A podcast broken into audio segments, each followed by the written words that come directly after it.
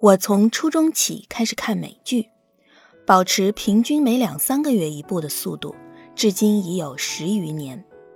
很多经典剧集翻来覆去的看了很多遍，比如《新闻编辑室》（The Newsroom）、《欲望都市》（Sex and the City）、《纸牌屋》（House of Cards） 和近几年我最喜欢的《亿万》（Billions）。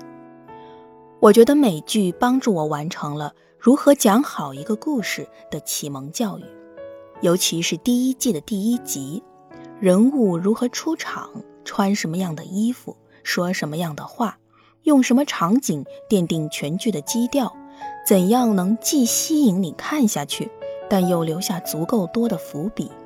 这里面可以拆开了揉碎了看的门道实在是太多了。我的朋友告诉我，看电影要追导演。看美剧要追编剧，美剧大概领先于国产剧十年，教会了我人性的复杂。没有绝对的好人，也没有绝对的坏人。你爱一个角色的纯良，就要接受他的怯懦；一个角色的杀伐果断和心狠手辣之间，常常只有一线之隔。只有当你懂得了这一点，甚至开始享受这一点，对于人这种复杂生物的审美。才算入了门。